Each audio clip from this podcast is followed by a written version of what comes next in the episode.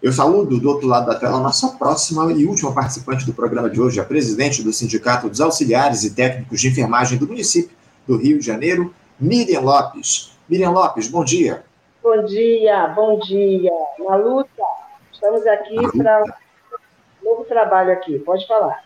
Obrigado, Miriam. Agradeço muito. Seguimos na luta né, pelo, pelo direito dos trabalhadores da saúde aqui no Rio de Janeiro, no nosso país. E, e quero agradecer muito, Miriam, a tua presença aqui conosco, porque vocês, profissionais da enfermagem, estão há tempos aí nessa luta pelo piso da categoria.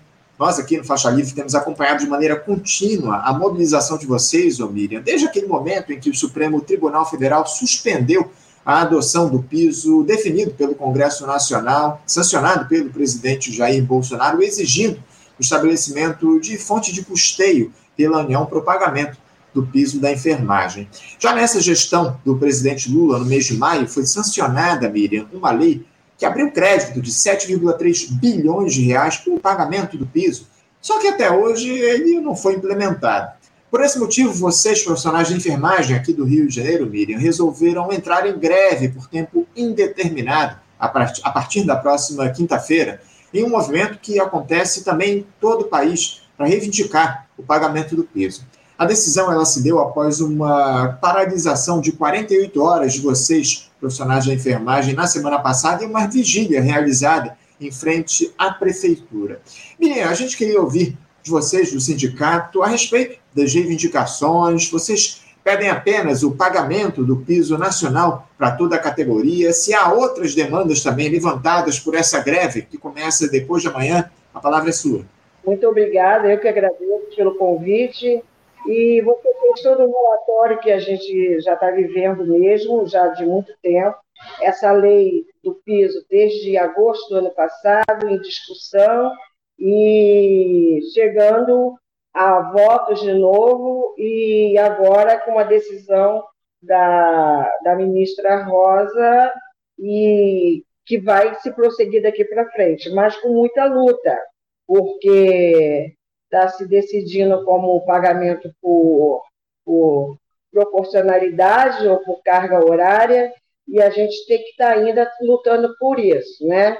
Agora, sobre a nossa nosso movimento, nosso movimento está muito árduo, porque a categoria está muito insatisfeita, não só com relação ao piso, mas com relação às outras pautas que estão inseridas nessas reivindicações, que são pautas também referente ao Estado, ao município e ao federal. Então, uma, algumas nossas pautas do municipal é o PCCS. O PCCS da saúde, da saúde municipal, é uma promessa de campanha desde a primeira gestão do prefeito Eduardo Paz, que fez uma carta firmando que ia ser dado o PCCS na primeira gestão. E quando ele voltou de novo, a mesma coisa e nada acontece. Não temos nem temos, nem estamos tendo mais reuniões com o secretário de saúde para fazer a finalização desse PCCS. Isso é muito grave, isso é muito discriminatório até com os sindicatos, porque quem que negocia a vida do trabalhador são os sindicatos os sindicatos são os únicos que defendem o trabalhador. Então, o PCCS é uma das pautas.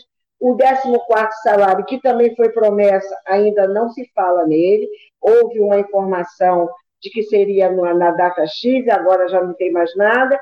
A outra questão é a questão da, do descongelamento dos triênios, porque ele está congelado, foi congelado na época da pandemia, até para ajudar na questão da pandemia financeiramente, foi feito isso, mas está congelado. O prefeito chama a guarda municipal para conversar e descongela.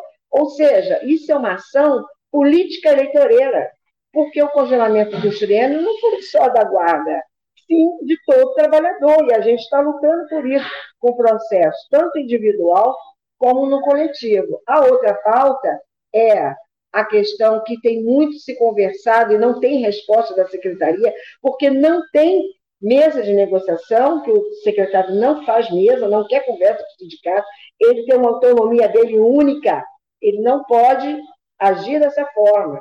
Ele está lá como um delegado de secretário de saúde, ele tem que ouvir os trabalhadores e o sindicato. Ah, ele fala, mas eu ouço os trabalhadores. Mais ou menos.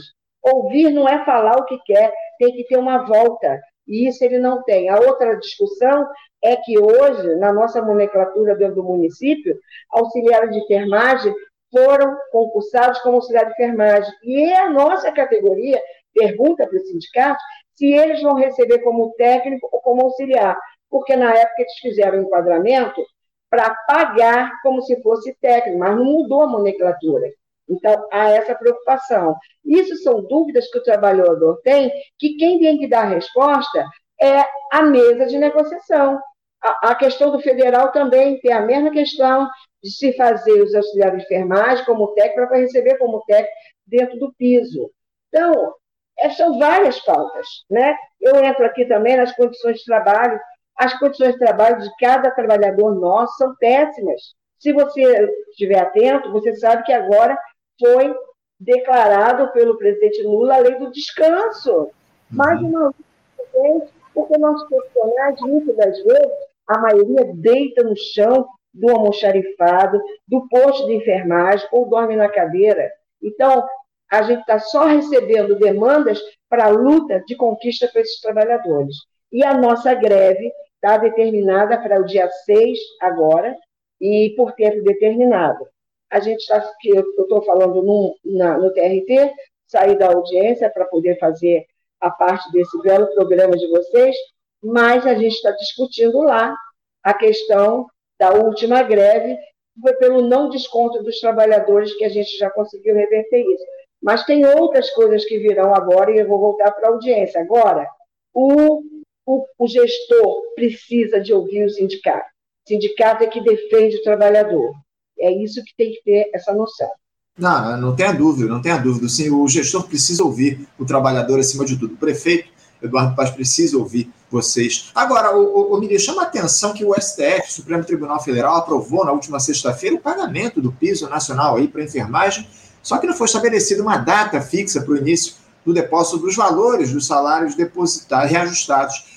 Foi confirmado pelos magistrados por seis votos a quatro em julgamento no plenário, no plenário virtual o piso no valor de R$ 4.750 para enfermeiros, R$ 3.325 para técnicos e R$ 2.375 para auxiliares de enfermagem e parteiras, com algumas regras aí definidas, com pagamento integral aos servidores da União, de estados e municípios que atendam a 60% dos seus pacientes pelo Sistema Único de Saúde, SUS. Já no setor privado, a adoção do piso depende ainda da negociação entre empresas e sindicatos.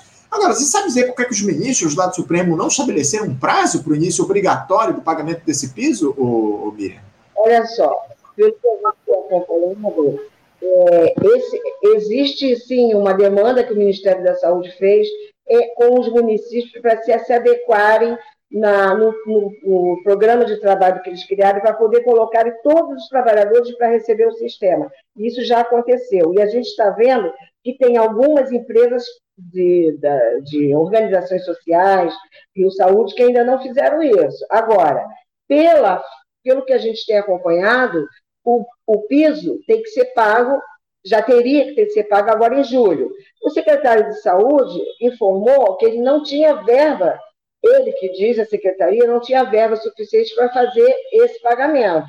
Então, com essa última determinação que aconteceu agora, que você já deve ter lido, tem que pagar, inclusive, com retroativo de maio. E com relação à federal, a federal não, aos privados, sobressai a sentada com o sindicato para fazer a negociação com relação ao piso. Só quero deixar claro aqui que sindicato não senta com o empresário para retirar piso ou diminuir piso. Nós vamos e estamos na linha de frente, que é o piso na integralidade. Então, se os empresários quiserem sentar com o sindicato, porque se não sentar com o sindicato para negociar conforme foi determinado, a gente vai partir para a greve no privado. Porque o trabalhador precisa de ganhar o piso. É essa a determinação. A lei que aconteceu em agosto é piso para todos da enfermagem. E pronto. Então, a gente está aguardando aí essas últimas deliberações que aconteceram, o retroativo de maio de 2023, e tem mais uma, quem está saindo demitido agora ou de férias, a referência já é o piso.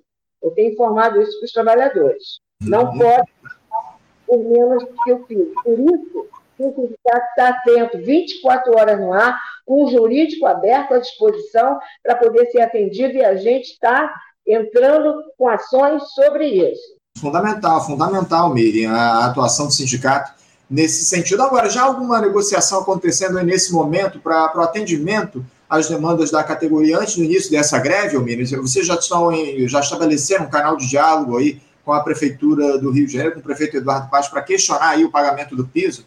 Isso. A gente está aqui numa audiência agora, eu já lhe falei que está acabando de sair, e a gente está falando da greve que aconteceu no passado, que já terminou esse assunto, e vamos, já estamos sendo articulados aqui e, e falando, a prefeitura falando sobre a, a greve a partir do dia 6. Eu vou esperar o final da audiência para a gente soltar uma matéria para ver o que deu. Agora, o que a gente frisa, é que a gente quer, inclusive fala daqui na frente da, do desembargador, que a gente precisa de sentar para conversar. A reivindicação é negociar e sentar. É sentar e negociar para poder acertar as arestas. Ah, eu não, a prefeitura não quer greve, não aceita. É direito do trabalhador, é Constituição. Vamos sentar para conversar, porque as pautas não são só o peso. Existem essas que eu falei e mais outras que estão registradas, inclusive, nesse processo. Então, a gente quer negociar, a gente quer sentar. Se eles não querem, a gente vai partir para a greve. Entendo, Claro. Não, então essa, essa articulação aí, essa, essa audiência de vocês hoje no, TR, no TRT, o Tribunal Regional do Trabalho, já está discutindo aí o movimento que vai ser iniciado na próxima quinta-feira. Agora, o Mini, é, é, no sentido de, de se haver articulação em curso para que representantes do sindicato possam ir lá a Brasília fazer esse diálogo diretamente com o governo Lula. Existe, o, o, o Miriam, existe esse tipo de articulação, porque foi o presidente que sancionou essa lei liberando recursos para o pagamento do piso e até agora nada, né? Olha só, existe e vai existir sempre.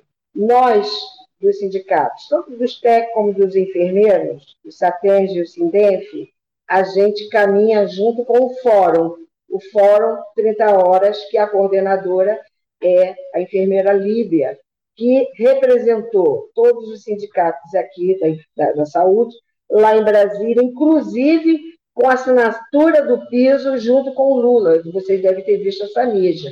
Então, essa negociação, ela continua havendo, inclusive a enfermeira Lívia está lá em Brasília, trazendo informações diretas para a gente sobre o que está acontecendo. Então, a pressão continua, tanto continua que esse movimento é um movimento nacional, não é só Rio de Janeiro.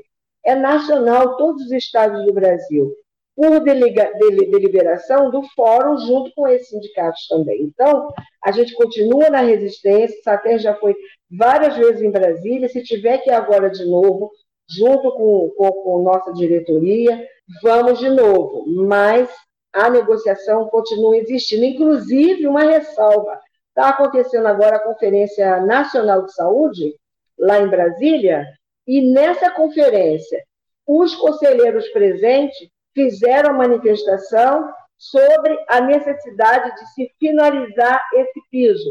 E por essa manifestação também do Conselho Municipal, que são os conselheiros, que é um órgão deliberativo e consultivo, nessa conferência puxaram também a ministra Nízia e ela foi aonde ela definiu depois dessa conferência, ou no durante dessa conferência que ainda está acontecendo, para poder se acabar essa situação do piso. É isso. Hum. Miriam, eu não vou te atrasar, não, vou deixar você voltar lá para a reunião, para a audiência aí do Tribunal Regional do Trabalho, no TRT, que está discutindo essas questões, inclusive dessa greve que vai começar na próxima quinta-feira. A gente continua aqui, Miriam, com os microfones abertos do Faixa Livre para dialogar com vocês da enfermagem a respeito desse movimento grevista. Eu desejo sorte a vocês e que, acima de tudo, os direitos da enfermagem sejam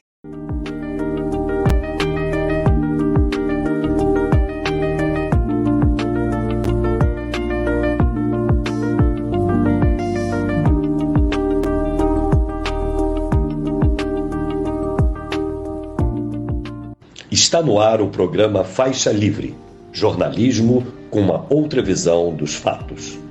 Olá, bom dia. Bom dia a você que está conosco nesta terça-feira, 4 de julho do ano de 2023, para mais uma edição do programa Faixa Livre. Agradeço demais a quem acompanha a transmissão ao vivo pelo nosso canal no YouTube, o Faixa Livre Eu muito obrigado também a você que assiste a transmissão, o programa gravado a qualquer hora do dia ou da noite e também a quem nos ouve pelo podcast Programa Faixa Livre, nos mais diferentes agregadores. O Faixa Livre é uma produção da jornalista Cláudia de Abreu, auxiliada por Érica Vieira e pela jornalista Ana Gouveia.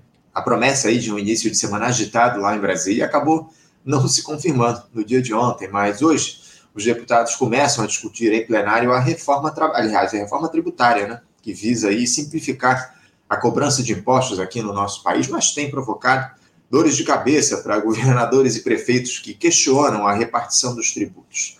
O presidente da Câmara, Arthur Lira, chegou a dizer que não há paixão pelo texto lá na Câmara. Agora, o que sai hoje lá na capital federal, mais precisamente no Senado, é a sabatina dos indicados pelo presidente Lula para o Banco Central, as diretorias lá do PC, o Gabriel Galípolo e o Ailton Aquino dos Santos, que devem ser aprovados aí sem maiores problemas. O responsável por analisar os temas relativos à política na edição de hoje será o professor de História Contemporânea da Universidade Federal Fluminense, a UF, Daniel Arão Reis. Ele vai comentar também a chegada do Lula hoje à presidência rotativa do Mercosul, bloco formado aí por Brasil, Argentina, Paraguai e Uruguai. Daniel vai nos dizer aí o que é que representa esse movimento petista que vem exaltando as relações entre países do nosso continente. Já já, o professor Daniel estará aqui conosco. Também é dia de tratarmos das questões relativas à principal estatal do nosso país, a Petrobras, a empresa que demonstrou a intenção de retomar a construção da segunda linha da refinaria Abreu e Lima, a Renes, localizada lá em Pernambuco, no que parece uma mudança de rumos na política da estatal em relação ao refino de derivados de petróleo aqui no nosso país. Vamos falar também sobre a política de preços dos combustíveis, o PPI, se ele de fato deixou de ser eh, levado em conta ou não. Vamos repercutir o que aconteceu lá no Congresso do Sindicato dos Petroleiros do Rio de Janeiro, realizado cerca de 10 dias atrás, e quem estará conosco será justamente o diretor do Sindipetra RJ, Antony Devalle. Vamos analisar também os efeitos jurídicos no programa de hoje daquela decisão do Tribunal Superior Eleitoral que tornou o ex-presidente Jair Bolsonaro inelegível pelos próximos sete anos. Entender que tipo de recursos cabem a partir desse movimento por parte da defesa do ex-capitão, analisar a possibilidade dessa inelegibilidade se estender até depois das eleições de 2030, com o TSE tendo enviado essa ação para análise do Tribunal de Contas da União, o TCU, que poderia aplicar a mesma pena de oito anos de inelegibilidade, mas ela começando a ser contada a partir do trânsito em julgado do processo. O jurista, advogado, professor titular do programa de pós-graduação em Direito da Universidade do Vale do Rio de Sinos, a Unicinos, e também da Universidade Estácio de Sá, Lênio Streck estará aqui conosco para analisar todas essas questões. Encerrando o Faixa Livre de hoje, vamos repercutir a greve dos profissionais de enfermagem aqui no Rio de Janeiro. Greve esta que está marcada para começar na próxima quinta-feira, dia 6 exigindo o pagamento do piso nacional da categoria, algo que ainda não está sendo feito, apesar de o presidente Lula já ter liberado recursos para o cumprimento da medida aprovada pelo Congresso Nacional. Aliás, esse movimento grevista eh, também se dá também em outros estados do nosso país. Para tratar desse tema fundamental, vamos receber a presidente do Sindicato dos Auxiliares e Técnicos de Enfermagem do município do Rio de Janeiro, o SATEM RJ, Miriam Lopes que vai tratar também de outras demandas do pessoal da enfermagem aqui no estado, como o PCCS da saúde. Importante entrevista para fechar uma edição com assuntos que dizem respeito à vida de todos nós.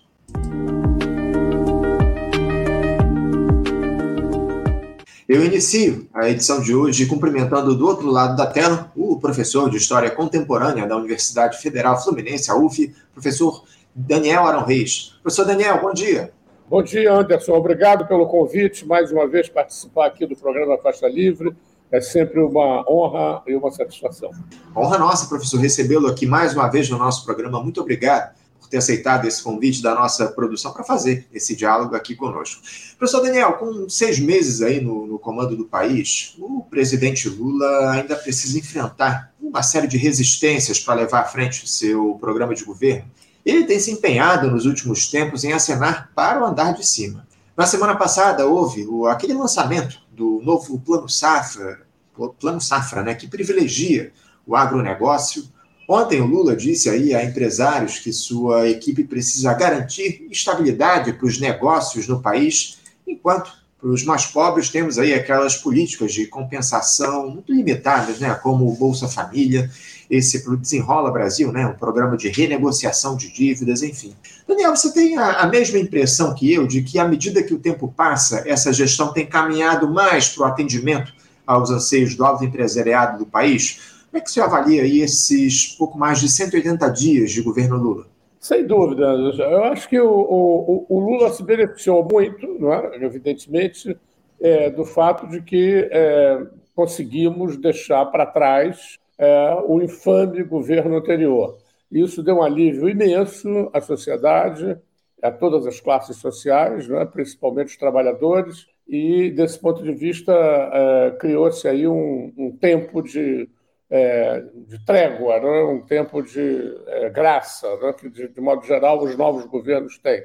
Por outro lado, também eu acho que um aspecto muito positivo desses seis meses foi o protagonismo é, do Brasil recuperado, recuperar o protagonismo do Brasil na política externa. Penso que o Lula andou é, pisando na bola em certos momentos, do ponto de vista da, das relações entre a Rússia e a Ucrânia, né, nessa mediação de paz a favor é, da paz na Ucrânia, que ele andou aí zigue-zagueando, né, dizendo bobagens. Porém, é, de modo geral, é, a política externa foi muito.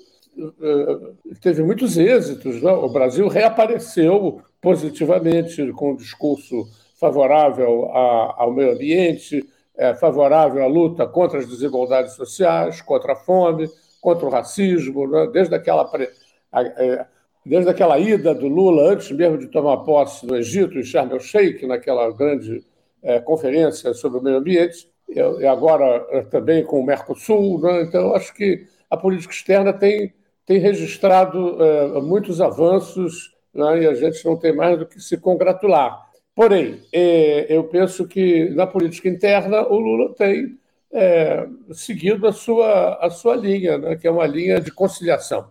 Né? É uma linha, é, é, é uma tradição a que ele se vinculou, e o PT também, né? De procurar, é, é, por cima, né? executar uma série de políticas de assistência muito importantes, é, distribui renda, protegem a renda dos trabalhadores, porém, não impulsiona um processo de reformas que, do ponto de vista das classes trabalhadoras, era importante e que o Brasil é, que o Brasil empreendesse. Né? Isso, isso, isso não vai acontecer. Né? É, eu sou muito cético em relação a isso. Eu penso que sem um, um, um processo de movimentos sociais, como aqueles que houve no Chile ou na Colômbia, na própria Argentina, uns anos atrás, né? sem um processo de mobilização social, é, você não terá uma inflexão é, do governo Lula para a esquerda. Eu acho que ele tem um Congresso é, muito conservador, né? e para governar sem os movimentos sociais, ele terá que negociar é, com o Congresso, coisa que ele está fazendo já. Né? Os seus os, os, líderes por ele designados, sem autoridade política, é, é, isso se revelou é, insuficiente para aprovar pautas que o governo considera necessárias e que são pautas que arrumam o quadro do desenvolvimento capitalista do Brasil. Né? Não, são, não são pautas que põem em questão esse desenvolvimento, né? o padrão desse, desenvolvimento, que é um padrão extremamente perverso, né? de, de uma distribuição de renda é, perversa, né? e, e, que é característica do nosso país, infelizmente, no quadro internacional. É, a gestão Lula, as primeiras gestões do Lula, principalmente, foram capazes, de, numa série de políticas compensatórias, melhorar bastante a, a, o, o, o, nível de renda né, das classes trabalhadoras, e isso se refletiu na popularidade imensa que o Lula tinha quando deixou o, o segundo governo. É, reproduzir essas políticas é, é nesse momento é, me parece difícil, mas sempre algum nível de eficácia terá em comparação com o governo anterior. Né? É, essa é, é, um, é um benefício que o, que o governo Lula tem, esse, esse Lula 3, né? tem em, é, é, de estar sendo, sendo sempre comparado com os quatro anos de, de, de terror que, que a sociedade brasileira viveu, sempre na iminência da possibilidade de um golpe de Estado que nos levaria de volta à ditadura. É, e também, é, do ponto de vista da política econômica, uma política econômica é, chefiada é, por um economista ultraliberal né, e que não tinha maior atenção, é, não tinha nenhuma atenção em relação às, às demandas dos trabalhadores. Então, essa, essa comparação permanece sendo feita, evidentemente, pelas pessoas, e nesse sentido o governo Lula é, é bastante diferenciado né, e, e, bem melhor do que o, o Bolsonaro. Porém, é, para uma perspectiva, uma análise mais exigente, né, que, que, se coloque a favor de reformas estruturais é, é, no país, para isso será necessário é, que realmente os movimentos sociais apareçam na rua. Né? É, em nenhum país do mundo reformas estruturais se fizeram é, a favor das classes trabalhadoras, evidentemente, sem a presença física dos movimentos dos trabalhadores nas ruas sem a auto-organização dos trabalhadores nas ruas, né? impulsionando, mesmo governos de esquerda, pressionando os governos nesse sentido. Sorte que eu fico na expectativa, né? É, nós todos ficamos na expectativa positiva de que essa, essa insatisfação, que é geral, né? é, que ela é, venha se manifestar, né? como está se manifestando agora, por exemplo, na França, né? É, a marginalização dos trabalhadores, a, a maneira uh, racista e, e preconceituosa e, e, e, arrogante né, com que a polícia trata as classes trabalhadoras, isso tudo, a meu ver, combinado com a desigualdade social, é, tendencialmente né, é possível que daí brotem movimentos sociais é, é, poderosos né, e que se e, e aí novas lideranças vão surgir, e isso aí vai criar um outro quadro de correlação de forças. É possível, então, aí que o governo Lula se mostre sensível. Né? O governo Lula tem uma origem popular, né? uhum. voto popular, é, é, como se demonstrou mais uma vez nessas últimas eleições. É, mas é, é, concilia né, com, com, os de cima, concilia com os dominantes. Né? Essa é uma característica, é uma marca registrada é, do Lula desde o primeiro governo. E para que ele, e para que ele é, se mova em direção às esquerdas, né, é, é, preciso que as esquerdas desapareçam, se manifestem. Claro. Isso... Daniel, até desculpa te interromper, porque eu tenho, é, nesse sentido que você cita aqui, muito importante essa tua fala, eu tenho uma fala aqui do, do Alexandre Santos, o professor Alexandre Santos está acompanhando a nossa transmissão e diz aqui, ó, movimentos sociais na rua é, e muita organização das categorias. Isso, isso é fundamental. Evidente que isso é fundamental, é o que a gente tem cobrado aqui ao longo dos últimos tempos. Até porque, Daniel, essas políticas compensatórias que você citou, que o Lula adota no nosso país, fizeram sucesso lá atrás, hoje, elas evidentemente não têm a mesma efetividade diante de um quadro muito mais degradado que nós temos hoje em relação ao que a gente tinha duas décadas atrás. Agora, ontem o Lula, lá em um evento na Bahia, professor Daniel, ele prometeu lançar ainda esse mês de julho a terceira edição do Programa de Aceleração do Crescimento, PAC, e essa aí que é uma outra marca das suas gestões anteriores, com obras de infraestrutura por todo o país, com investimentos em ferrovias, portos, aeroportos, além de unidades habitacionais contempladas pelo programa Minha Casa Minha Vida. O único problema, Daniel, é que nós estamos aí às vésperas da aprovação desse novo arcabouço fiscal lá no Congresso Nacional, que vai limitar o crescimento dos investimentos públicos a 2,5% da receita do ano anterior. Minha pergunta é a seguinte, Daniel: você acha possível combinar essa necessidade de se investir em infraestrutura, no desenvolvimento do nosso parque industrial, que é uma outra questão que a gente precisa tocar, com uma regra fiscal tão restritiva? Vamos entregar essa responsabilidade pelo crescimento, pelo desenvolvimento do país nas mãos do alto empresariado, do investimento externo? Pois é, a, a, eu acho que a preocupação de um governo popular seria fixar patamares mínimos de investimento na educação, sobretudo na educação básica, na saúde, na construção de casas populares, né? é, na melhoria dos transportes públicos, na elaboração e implementação de um plano que produzisse a tarifa zero dos transportes públicos. Isso está sendo reconhecido em todo o mundo como um elemento fundamental na democratização das sociedades, né? as pessoas possam, possam se, se transportar né? é, gratuitamente e também, é, é, além da tarifa zero, a melhoria radical dos transportes públicos. Né? Então, você tem aí alguns eixos fundamentais que interessam aos trabalhadores: né? a saúde pública, a, a educação pública, os transportes públicos, né? É que deveriam ter uma prioridade é, absoluta. E, e, eu não vejo claramente fixados é, é, a necessidade de investimentos mínimos nessas áreas. Né? É, investimentos que façam é, crescer esses setores todos em benefício dos trabalhadores. O que nós estamos vendo desde que a hegemonia do pensamento liberal se afirmou lá nos anos 80 do século XX, o que nós estamos vendo é uma progressiva degradação de todos esses setores, né, com reflexos é, é, como expressão né, de uma prioridade cada vez maior aos, aos grandes negócios. Né, porque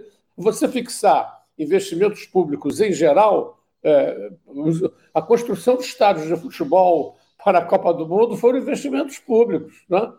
Que não beneficiaram em absoluto os interesses das classes trabalhadoras. Aquilo foi uma infâmia, né? Aquela, aquele derroche de dinheiro público, inclusive, mesmo sem contar a, a, a corrupção, os superfaturamentos, né? as, as, as, as os dribles na legislação que essas grandes corporações fazem nos seus investimentos, etc. Então, a gente teve aquela construção de né, estádios de futebol imensos, né? e, e, que hoje estão, inclusive, a maior parte deles vazios, né? quando você podia investir isso na construção de saúde, de saúde agora, e, de saúde pública, de educação pública, de creches. Né? A gente tem um déficit de creches imenso, né? as mães trabalhadoras saem para o trabalho sendo obrigados a deixar as crianças com vizinhos ou, ou, ou, ou com, com pessoas adolescentes que, que elas pagam, tiram do seu magro salário para que as crianças tenham o mínimo de atenção, né, quando isso é uma obrigação absolutamente elementar de um, de um governo popular né, fornecer é, creches de qualidade aos, aos trabalhadores. A gente tem um déficit de milhões de crianças sem creche. Né? Então, você vê, é, é, é, o, o, que me preocupa é que, é que é, nessa definição de investimentos públicos mínimos né, não se é, estabeleça com clareza né, quais vão ser os investimentos mínimos nesses setores fundamentais. Né? Isso é que deveria estar sendo esclarecido. Né?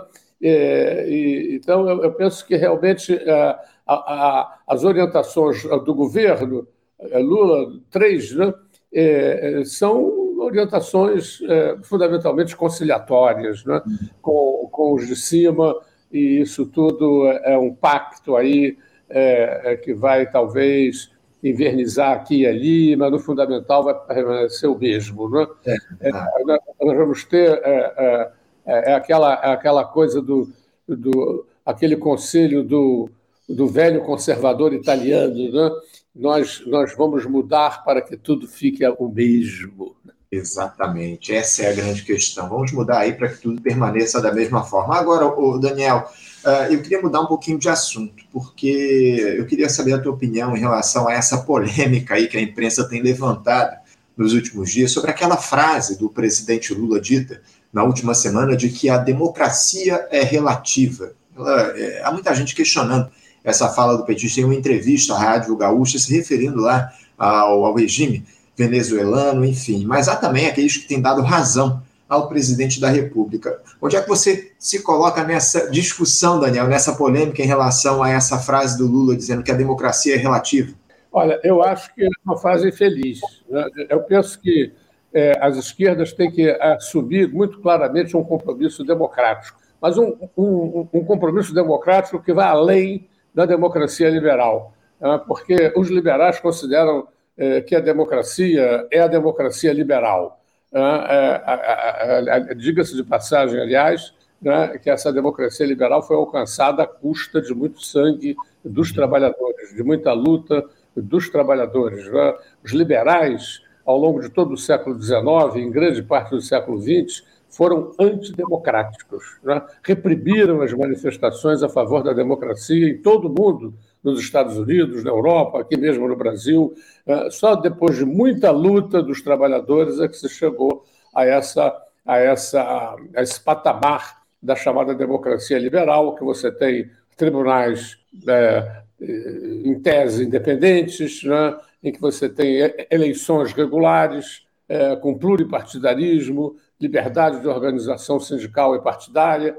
Isso foi uma conquista dos trabalhadores. Só que isso não basta para os trabalhadores. É preciso que a gente democratize também a sociedade, com os transportes públicos, por exemplo, é, prioridade aos transportes públicos e não aos transportes privados, com carro individual. É, é preciso é, priorizar a educação pública, é, é, a saúde pública. Isso tudo são patamares de uma democracia social que, se, que, que, que, se colocaram depois da Segunda Guerra Mundial. Houve grandes avanços disso é, do ponto de vista do Estado, do, do bem-estar social. Aqui no Brasil, inclusive, alguns avanços não tão é, expressivos como na Europa, mas é, aqui também houve, esses avanços, porque a, a democracia também, é, no, outro, no outro momento, integrou é, é, é, a dimensão cultural, aquela famosa música dos roqueiros, né? a gente não quer apenas comida, né? a gente quer também acesso né? aos, aos bens culturais a democratização da cultura e, e, finalmente, mais recentemente, a democratização do meio ambiente. Né? Então, você vê que é, o, o, governo de esquerda deveria estar preocupado em abrir a, a discussão na sociedade sobre os, a, a necessidade de avançar a democracia para além da democracia liberal. É preciso criar a democracia social, a democracia econômica, em que o, em que o patrão na empresa não seja um déspota. Né? É, inclusive, do, é, nas lutas sociais que se travaram no século XX, houve em vários lugares do mundo avanços na legislação social, né? a legislação social que controlou e que eh, impediu esse despotismo empresarial. Né? E a gente vê hoje em dia o, o recuo em todos os níveis dessa legislação social. Então, é, a meu ver, o que é importante é, na discussão sobre a democracia é, é, discutir as carências da democracia liberal e avançar do ponto de vista da, da democracia social, econômica, cultural. Né? E, e, essa discussão o Lula não faz nem vai fazer. Né? O, o, e essa coisa de dizer que é, é, a democracia é relativa só dá munição né, aos, aos antidemocratas, né? aos, aos que, aos que tem uma vocação pouco definida pela democracia. Eu acho, Anderson, que o socialismo, né, no século XIX, afirmou de maneira muito clara a sua vocação democrática. Infelizmente, em função de uma série de circunstâncias, que a gente pode discutir aqui, se vocês resolverem é, fazer disso o tema de um programa, o socialismo no século XX encaminhou-se no sentido é, daquilo que eu chamo o socialismo autoritário, é? ou seja, realizou grandes reformas sociais e econômicas que beneficiaram os interesses das classes trabalhadoras, porém não foi capaz o, socialismo do século XX de democratizar radicalmente a sociedade, de estabelecer padrões de liberdade, de organização econômica, é, ou melhor, de é, é, é, padrões de, de, liberdade de organização sindical e partidária. Né? Isso a gente não tem é, no mundo socialista do século XX. Né? Então, eu penso que é, cabe aos movimentos dos trabalhadores do século XXI né? retomar né? a perspectiva de um socialismo democrático, fazer a crítica da democracia liberal. Esse é um, esse, esse é um debate político fundamental. Os uhum. liberais é, tem uma hegemonia clara aqui nos meios de comunicação e colocam o patamar da democracia liberal como se fosse o fim da história, como se fosse o, o, o, o fim da linha. Né? A democracia... Esquecem-se sempre de sublinhar que a democracia liberal existe por causa da luta dos trabalhadores, né?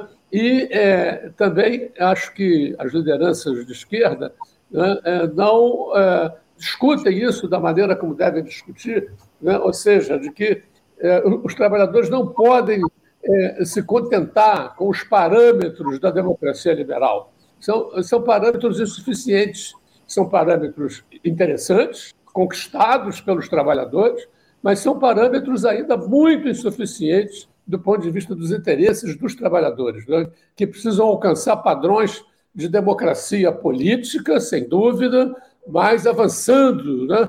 padrões de democracia econômica, social, cultural e ambiental. Né? É preciso que, uhum. que a democracia alcance esses, esses parâmetros que estão longe de serem alcançados no Brasil. É, essa, essa, é a grande questão. Eu acho que eu tenho muito acordo com quando você diz, o Daniel, que não basta o Lula fazer, levantar essa bola da, da, da democracia relativa sem trazer essa discussão efetivamente para o debate público aqui no nosso país. Né? Eu acho que a gente mais do que nunca precisa aproveitar esse momento para discutir o caráter da democracia aqui no nosso país, porque a burguesia ela considera aí essa democracia é, liberal como um valor absoluto, imutável, enfim. É, e há uma série de intenções aí toscas por trás desse tipo de afirmação. E se a gente não fizer o debate com responsabilidade a respeito desse tema, algo que o Lula, certamente, como você muito bem colocou, não tem nenhum interesse em fazer nesse momento, a gente vai continuar nessa trajetória onde os interesses da turma da Tarde Cima vão continuar sendo atendidos e isso ser considerado como um movimento democrático. E a imprensa, a grande, a grande mídia, repercute e reproduz esse tipo de discurso. Essa é a grande questão. É o que a gente tem visto aí nos veículos de comunicação, muitas críticas a essa fala do presidente Lula, uma fala que veio isolada, sem a necessária contestação da democracia liberal, da democracia burguesa que temos aqui no nosso país. Daniel, eu, eu queria mudar um pouquinho de assunto mais uma vez, porque na última sexta-feira o Tribunal Superior Eleitoral ele decidiu pela inelegibilidade aí do ex-presidente Jair Bolsonaro até 2030, por ele ter abusado do poder político e ter feito uso também de maneira indevida dos meios de comunicação naquela reunião com embaixadores no ano passado, lá no Palácio da Alvorada. Eu já vi alguns analistas, Daniel, dizendo aí que essa inelegibilidade do ex-capitão antecipa o debate das eleições de, 2020, de 2026. Eu queria ouvir a sua avaliação para essa decisão do TSE e, principalmente, Daniel, os efeitos políticos da inelegibilidade do Bolsonaro. Você concorda com essa ideia de antecipação do debate eleitoral como efeito colateral da saída do ex-presidente da disputa? Olha, a, a, democracia liberal ela, ela, ela vive de, eh, de estímulos né, a essa discussão é, das eleições. Né? Então, o, o cara se elege hoje, já está pensando na reeleição e na outra eleição. Né? Quer dizer, essa, esse foco nas lutas institucionais né, é, uma, é, é, um, é, um, é um foco, é um foco que beneficia é, essa discussão, essa pauta de discussão evidentemente, alguma coisa que beneficia a ordem existente e não a reforma da ordem existente, como é do interesse dos trabalhadores. Então, eu penso que é, não tem nada a ver a gente começar a discutir hoje quem vai suceder o Lula. Né? A gente tem que discutir quais são os nossos interesses, eh, os interesses dos trabalhadores nesse momento, quais são, se estão bem servidos, se é preciso é, mudar essa pauta, se é preciso avançar nessa pauta. Isso aqui é o, isso aqui é o importante, isso aqui é o fundamental para os trabalhadores. Agora, é, eu tenho dúvidas, ouviu, sobre esse avanço. É, as esquerdas, de modo geral, têm saudado, né, têm manifestado contentamento pela exclusão do Bolsonaro das, das disputas eleitorais, né? eu, eu, tenho, eu tenho minhas dúvidas a respeito disso, sabe? Eu acho que os tribunais no Brasil estão se politizando de modo é, muito claro, né? e é, daqui a pouco eles vão se virar contra as esquerdas. Então, eu, eu penso que as disputas políticas têm que ser travadas no campo, é, no campo político, né? no campo político, eleitoral, social. Né? É, agora, evidentemente que a exclusão durante oito anos do Bolsonaro vai fazer com que é, é, as direitas procurem uma liderança é, mais palatável. Né? Eu acho que tem essa, esse movimento aí de, é, de usar né, o Bolsonaro como cabo eleitoral né, e, e mantê-lo excluído. Né? É, é, uma, é uma tentativa né, do, do, das direitas se recolocarem é, no, plano, no plano político, né, Anderson? Porque é, nesse passado recente, o que nós tivemos foi que as direitas todas se polarizaram em torno de um líder de extrema direita. Né? É, e isso foi uma, um, processo que, evidentemente, beneficiou a extrema-direita e foi extremamente danoso para o, para o país e para o interesse dos trabalhadores. Né? Então, acho que a, a, a exclusão do, do, do, Bolsonaro da luta eleitoral, ele continua vivo né, do ponto de vista político, ele continua atuante do ponto de vista político, mas a exclusão dele da luta eleitoral não é, é, é abre uma janela aí para a possibilidade de um líder de direita não extrema não é, se candidatarem. Né? Uhum. Então, é uma série de movimentos nesse sentido, que abrange esse, esse nosso governador aqui, esse triste governador que nós temos, o Cláudio Castro, abrange o Tarcísio, lá em São Paulo, abrange o Zema, em Minas Gerais, né? são líderes de direita é, que querem é, se, é, se, se, se, destacar da extrema-direita e fazer com que a extrema-direita entre a reboque de formulações de direita que não sejam extremadas. Né? Isso é, uma, é, uma, é uma pugna, é uma discussão, é uma luta que vai se travar no âmbito da direita. Né? Do ponto de vista das esquerdas, do que se trata é, a meu ver, aproveitar esse processo para criticar é, aprofundar a crítica da extrema-direita e da direita em geral, é? para que a direita não possa se beneficiar da exclusão da extrema-direita, se apresentando como uma direita palatável. Né? É, para os trabalhadores, a, a, direita nunca será palatável. Né? Quer dizer, então é, é preciso que, é, a meu ver, as forças de esquerda é, é, lancem a discussão da questão democrática. Né? Eu acho que, voltando à declaração do Lula, ela foi muito infeliz, porque parece que ele que ele está dando armas ao, ao Bolsonaro, né, que fez uma crítica tão radical à democracia, e, e, e, e, ele dizendo que a democracia é relativa, parece que está dando, tá dando, uh, uh, tá dando água para esse moinho. Né? O, o, que, o que nós temos que fazer é, é a discussão da democracia, né? se essa democracia que nós temos é o fim da linha, ou se é preciso aprofundá-la, se é preciso reformá-la. É, tem a dúvida. É, mais uma vez, a crítica fica em torno dessa declaração solta do Lula, sem fazer o necessário questionamento da democracia que está colocada, essa democracia burguesa, essa democracia liberal, como você mesmo classificou. Hum, a gente precisa aprofundar esse debate, como você coloca. Agora, Daniel, eu também queria tratar um pouquinho uh, sobre o cenário internacional, porque no último fim de semana tivemos aí a realização do 26º encontro do Foro de São Paulo, lá em Brasília, Reunião essa que contou com a participação de lideranças da esquerda de todo o continente, onde o presidente Lula, inclusive, discursou, cobrou unidade entre os partidos do nosso campo na América Latina, disse que sente orgulho ao ser chamado de comunista. Veja só, Lula sendo chamado de comunista, enfim. E também afirmou aí que os movimentos aliados não podem fazer críticas uns aos outros, porque essa estratégia, abre aspas, só interessa à extrema-direita, fecha aspas. Essa última fala do petista me chamou a atenção, Daniel. Então quer dizer que está proibido a esquerda criticar determinadas escolhas feitas aí pelo Lula? Parece uma, uma postura correta aí, essa de tentar, essa do Lula, de tentar condenar a crítica ao governo dele? É, é totalmente descabido, a meu ver. Né? É uma ideia de amordaçar as esquerdas e de paralisá-las no nível que elas alcançaram. Né? Eu acho que as esquerdas, como eu disse, têm que aproveitar tem que aprofundar a crítica a regimes populares é, autoritários, né? é, a regimes socialistas autoritários. Eu acho que é, quando a, a, União Soviética se, se, desagregou, né, lá nos inícios dos anos 90, houve um início de discussão nesse sentido, mas que infelizmente não teve prosseguimento.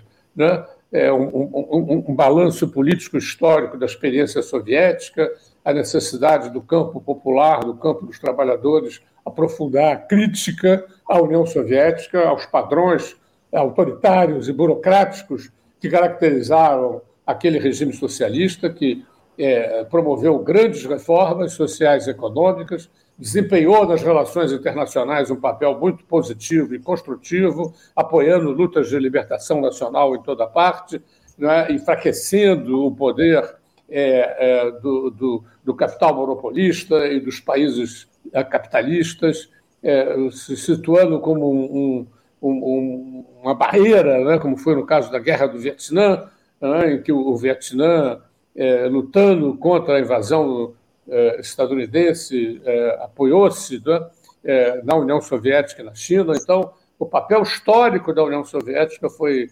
inegavelmente positivo em uma série de uh, assuntos, porém, é, é, no, no, no, na questão capital, é? na questão capital, que é a democratização uh, da ordem social e política, a União Soviética foi um atraso para a luta dos trabalhadores, é? porque é, não, os trabalhadores da União Soviética não tinham liberdade de organização sindical e partidária. Né? Então, isso é muito importante a gente discutir. Né? Por que, que o socialismo, que tinha um compromisso tão claro com a democracia no século XIX, né, orientou-se, houve circunstâncias, houve, houve é, é, essa, essa evolução não se deu por, por maldade dos líderes socialistas, né? se deu por, por um conjunto de circunstâncias, mas é, o fato é que isso se tornou uma realidade. Né? Em Cuba, na Coreia do Norte, é, na União Soviética, na China, né, regimes autoritários, onde, onde os trabalhadores não têm liberdade de organização é, sindical e partidária. Então, isso é importante que as esquerdas digam com todas as letras que esse não é um modelo satisfatório. É preciso avançar em relação a esse modelo.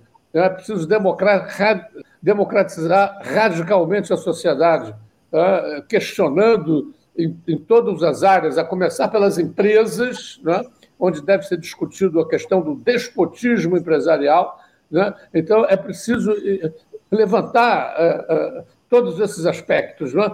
É, mas, infelizmente, nós, nós não avançamos nisso, e essa frase do Lula lá no Fórum de São Paulo, né, que as esquerdas têm que calar o bico né, e se submeter às lideranças atuais, é uma, é uma, é manifestação de atraso político, né, porque, evidentemente, que, ao contrário, as esquerdas do o Fórum de São Paulo deveria se transformar, coisa que ele nunca foi, numa discussão, numa, numa discussão aprofundada né, do, do, do, dos regimes políticos populares. Você vê, agora nós temos o, o regime do, do Fernandes lá na Argentina, né, submetido a uma crise violenta econômica, né, é, é derivada da conciliação com que o Fernandes tratou né, os interesses dos trabalhadores e das classes empresariais burguesas lá da, da Argentina. Né? Quer dizer, então, é, é, é, é o Boric no Chile também, enfrentando, é, isso tudo tem que ser discutido né? É, para que a gente possa, a partir dessas experiências, melhorar o nível de intervenção dos trabalhadores. Agora, se você cala a boca, né? se você não discute as experiências de governo populares e, e de trabalhadores, você vê, né? Uma coisa que o, que o PT sempre se recusa a discutir. Por que depois de 14 anos de PT veio o Bolsonaro? Né? Uhum. Só pelos aspectos positivos do PT? Né? É, é, é, é, o discurso oficial do PT. Né? Ah, pelas nossas virtudes é que a Dilma foi derrubada, né? pelas nossas virtudes. Não, é preciso discutir. Por 14 anos de governo, ser sucedidos pelo Temer, que era um aliado, e pelo Bolsonaro. Né? A mesma coisa na Argentina. A gente está agora às vésperas de ter um, um, um, governante de direita na Argentina. Depois de quatro anos do Fernandes, vem um cara de direita. Isso, isso, isso, isso abona o governo do Fernandes. Isso, isso mostra que o governo do Fernandes foi muito bom. É, claro que não foi muito bom. Claro que ele cometeu erros que precisam ser discutidos para melhorar o nível de intervenção dos governos populares. Porque essa coisa de você ter um governante de esquerda que é sucedido por um governante de direita, né? lá nos Estados Unidos, oito anos do Obama, resultado, Trump. Isso não põe em questão os oito anos do governo Obama? Né? Quer dizer, então é preciso que a gente discuta as experiências é, que despertam tanto apoio e tanta esperança nas classes trabalhadoras e que se soldam posteriormente por governos de direita ou até, no caso do Brasil, de extrema direita. Exato. Então, a discussão no campo popular é uma, é uma coisa absolutamente. É uma questão de princípio, é uma questão essencial que, que as, a, a, os partidos populares, as classes populares estejam discutindo as suas experiências permanentemente, aprofundando com sua crítica, a crítica construtiva, a crítica radical, ela não enfraquece aqueles que a praticam, ela fortalece aqueles que a praticam.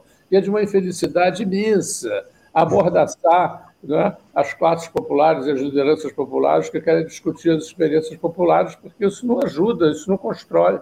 Tá claro, tá claro, tá claro que é um erro, um erro grave esse que o presidente Lula cometeu com essa fala aí, tentando de alguma forma criminalizar a crítica aos governos ditos de progressistas aqui no nosso continente. Ainda mais nesse momento que o Brasil assume aí, né, Daniel, a presidência rotativa lá do Mercosul pelos próximos seis meses, assume no dia de hoje, né, durante a reunião de cúpula aí do bloco que vai ser realizada lá na Argentina. O Lula tem um papel fundamental aqui no, no nosso bloco para, enfim, levar a cabo essas políticas que ele vem, ele vem colocado aí em, discussão. Ele tem defendido uma integração no nosso continente, no bloco, enfim, a gente espera, acima de tudo, que o, o presidente Lula, de alguma forma, consiga, de fato, exercer a sua liderança política no, no nosso continente a partir dessa, dessa posição dele assumindo aí a presidência do Mercosul pelos próximos seis meses. Daniel, eu, eu queria finalizar aqui o nosso papo, estou passando aqui do tempo uh, regulamentar da nossa entrevista, mas ainda tem um assunto importante para tratar contigo, porque eu queria ouvir a tua opinião a respeito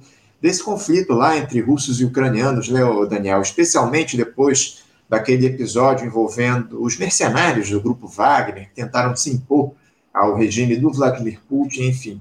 A guerra tomou um outro rumo agora, Daniel, que ela se aproxima de um ano e meio desde o seu início. Como é que você avalia aí essa, esse conflito entre Rússia e Ucrânia, lá no leste europeu? Bem, eu, eu acho que o, o, eu tenho escrito sobre isso, tenho participado de muitos debates sobre isso. Né? Eu acho que a guerra da Ucrânia, infelizmente, não, não está sendo estimada, é, é, não está sendo é, estimada é, adequadamente pelas esquerdas brasileiras. Né? A gente fica muito aqui, é comum em países grandes né, ficar olhando só para o próprio umbigo. Né? A, a, a, guerra entre a Ucrânia e a Rússia é uma guerra que nos diz respeito, muito de perto, né? é, porque, inclusive, é, ela pode. É, ela, ela, ela, corre o risco de se transformar numa guerra atômica, né? com é, impactos imprevisíveis e catastróficos para toda a humanidade, inclusive para o Brasil. Eh, além disso, eh, a, a, guerra traz a necessidade de, eh, refletir sobre a, adequação de uma série de políticas que levaram à guerra.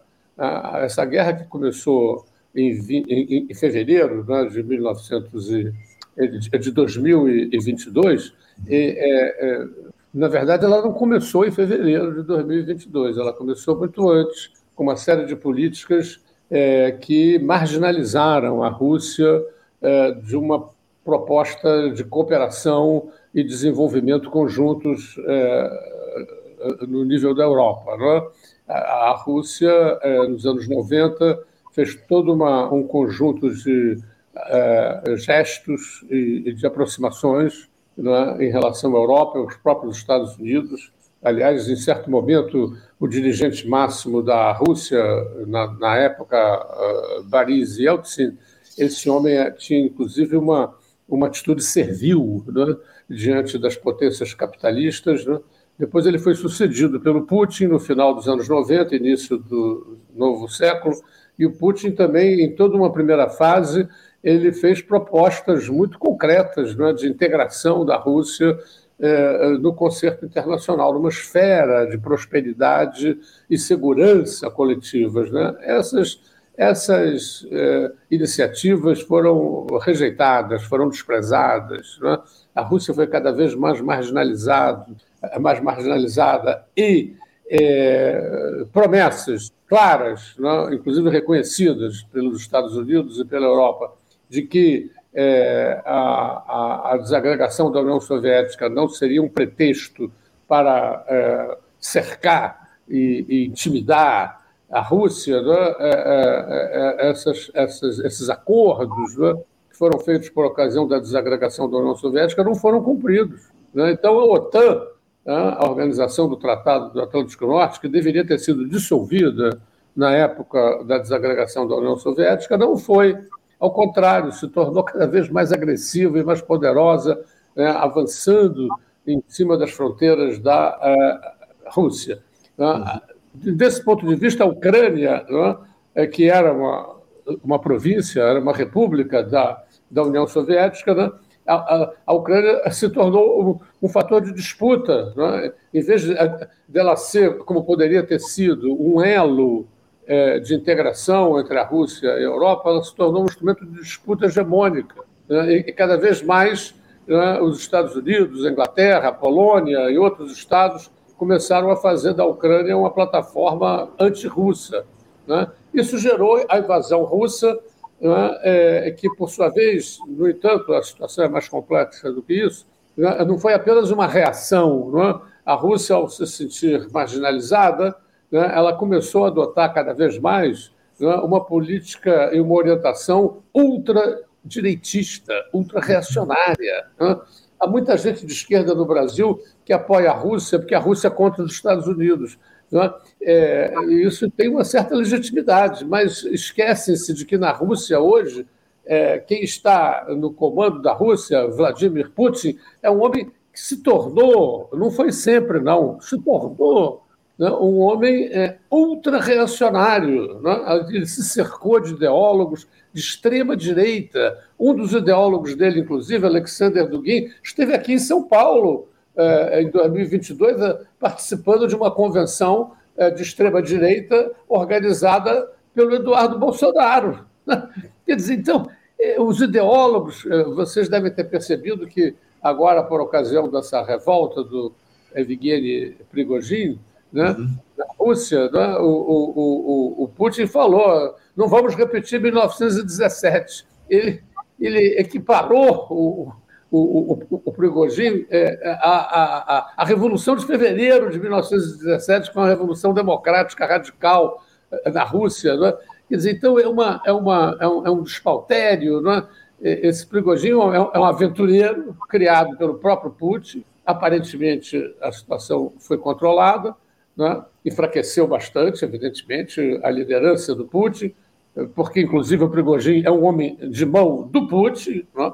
é um, um empresário é, ex-criminoso, né? um homem que passou nove anos na cadeia, é, julgado como tendo cometido é, é furtos né? e roubos em apartamentos. Né? É, é, essa é a, a, folha corrida do Prigozhin. Depois se transformou num, num empresário eh, acusado de, de, uma série de malversação, de fundos, de corrupção, mas conseguiu as boas graças do Putin e se tornou patrão dessa milícia privada né, é, é, que a Rússia tem utilizado em várias partes do mundo, na Síria, na, no norte da África, etc. E, e, e esse homem, o grande erro estratégico do Putin foi ter colocado uh, esse grupo Wagner né, uhum. é, como força combatente na guerra da Ucrânia, desafiando uh, a, a, unidade de comando, que é absolutamente indispensável numa guerra regular. Né? E isso deu no que deu. Né? O, o, o, poder desse homem cresceu cada vez mais né? e ele se julgou em condições de questionar o comando das Forças Armadas e, e, e querer derrubar esse comando daí fez o seu levante controlado. Né? Uhum. Controlado, porém, é, isso aí, a meu ver, não alterou os dados fundamentais da rivalidade, da guerra em curso entre a Ucrânia, apoiada pela OTAN e pelos países ocidentais, de um lado, e a Rússia, de outro. Né? É, essa, essa guerra ela, ela, ela tende a, a, a, a ser cada vez mais destrutiva, né?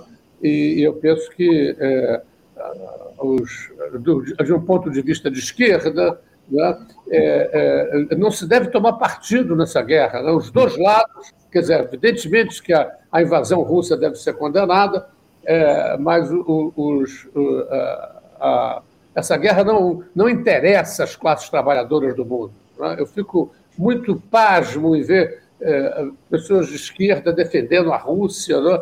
Contra a Ucrânia, outros defendendo a Ucrânia contra a Rússia. Né? O, o, os trabalhadores não têm ganhos nenhums com essa guerra. Né? Essa guerra deve ser condenada, né? assim como os revolucionários souberam no início da Primeira Grande Guerra condenar os dois lados né? e, e pugnar por, um terceira, por uma terceira margem, né? que são governos populares capazes de atender os interesses dos trabalhadores ficam tomando partido.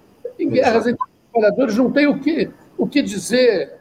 É, essa guerra, como eu disse, é, é, ela tem um fundamento básico, é?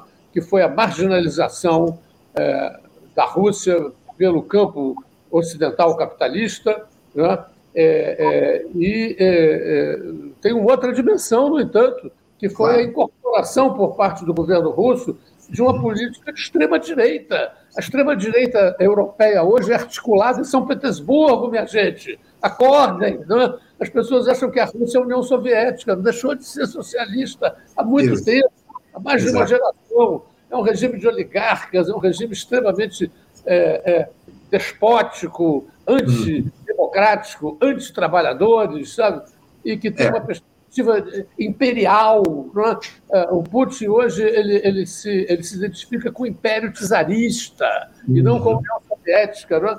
Então, é, não há, também não podemos tomar o, incondicionalmente o, o, partido da Ucrânia, é? porque a Ucrânia está completamente submetida aos interesses dos Estados Unidos e dos Estados europeus, virou um apêndice da OTAN e, e vai entrar provavelmente na OTAN mais cedo do que tarde. Então, é, é, nada, a gente tem que parar essa guerra, parar imediatamente essa guerra. A opinião pública internacional tem que se mobilizar contra a guerra, tem que se mobilizar pela paz e depois abrir Sim. conversações para que as coisas possam chegar no melhor ponto possível e impulsionar e impulsionar a luta dos trabalhadores, Anderson. Nessa guerra, eu, eu fico imaginando que os russos serão mobilizados pelo patriotismo reacionário do Putin e, de outro lado, os ucranianos sendo mobilizados pelo, pelo patriotismo ucraniano, que não tem nada a ver com seus interesses. Né? Então, é, é, é, uma guerra que, que, que liquida as forças, a organização e os interesses dos trabalhadores. Muito bem colocado. Não tem nada a ver com essa guerra. Né? Então, eu fico fácil ver os intelectuais, ah, a contra os Estados Unidos, eu sou a favor, e, e, e ficam cegos diante da necessidade de criticar a Rússia e as orientações do Putin, que são orientações, eu repito, de extrema direita. É basta, ler, basta ler as declarações, os discursos deles para ver isso. É uma armadilha né, as esquerdas escolherem um ou outro lado, porque em qualquer um dos lados elas estarão perdendo.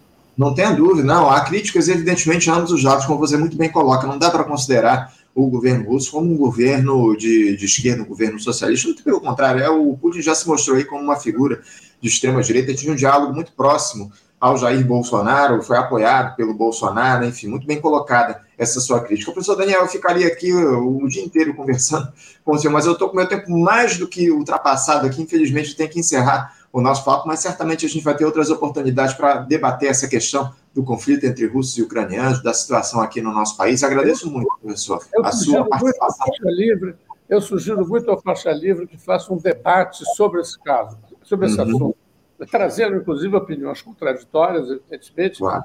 enriquecer a nossa reflexão sobre o assunto. Muito obrigado mais uma vez pelo convite e até a próxima. Eu que agradeço, Daniel, a sua, a sua participação aqui, a sua sugestão para esse importante debate que a gente realizar aqui no nosso programa. Agradeço, Daniel. Um abraço para você, um bom dia, até a próxima. Conversamos aqui com o professor Daniel Arão Reis, ele que é professor de História Contemporânea na Universidade Federal Fluminense, a UF, tratou aí de uma série de questões com a gente no programa, sempre importante a participação do professor aqui no nosso Faixa Livre. Gente, eu já muito atrasado aqui, mas antes de eu chamar o nosso próximo entrevistado, que já nos aguarda aqui do outro lado da tela, eu tenho que fazer aquela propaganda que eu faço aqui do nosso programa, da importância de vocês, telespectadores, contribuírem com o projeto Faixa Livre, que é um projeto de construção coletiva que está no ar há 28 anos muito importante vocês compartilhem o nosso conteúdo nas redes sociais, no Facebook, Twitter, Instagram, as nossas transmissões também, enfim, e acima de tudo, contribuam financeiramente com esse projeto democrático em defesa da classe trabalhadora. Isso é muito importante para que Faixa Livre continue no ar aqui no nosso país. Para isso,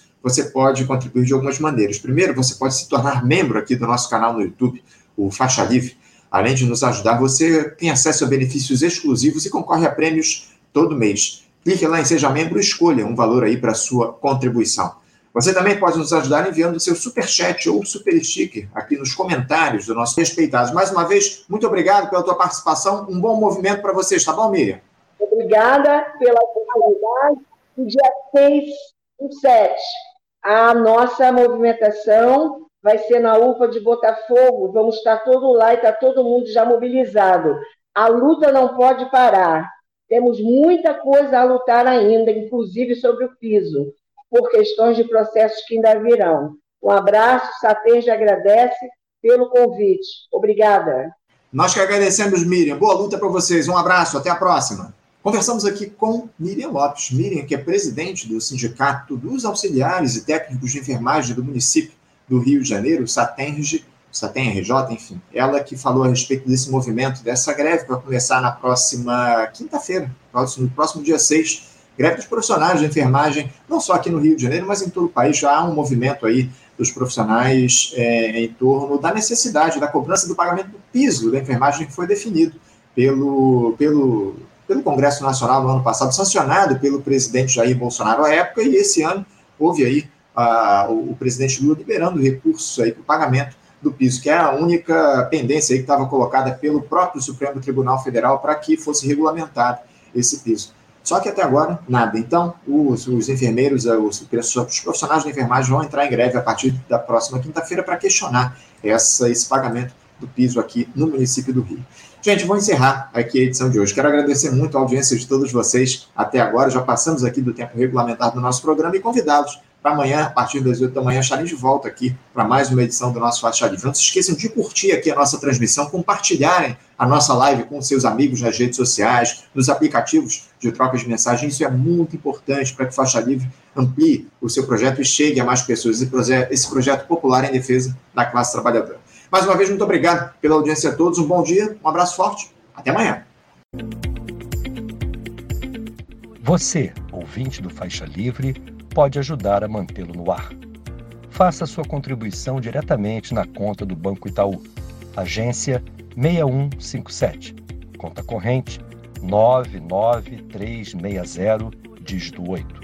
Esta conta encontra-se em nome do Sindicato dos Professores do Município do Rio de Janeiro e região, o Simpro Rio, uma das nossas entidades patrocinadoras, mas seus recursos são destinados exclusivamente para o financiamento do nosso programa. Você pode fazer sua doação de qualquer valor, utilizando também a nossa chave Pix, que é ouvinte@programafaixalivre.com.br. Sua contribuição é fundamental para a manutenção desta trincheira progressista no ar.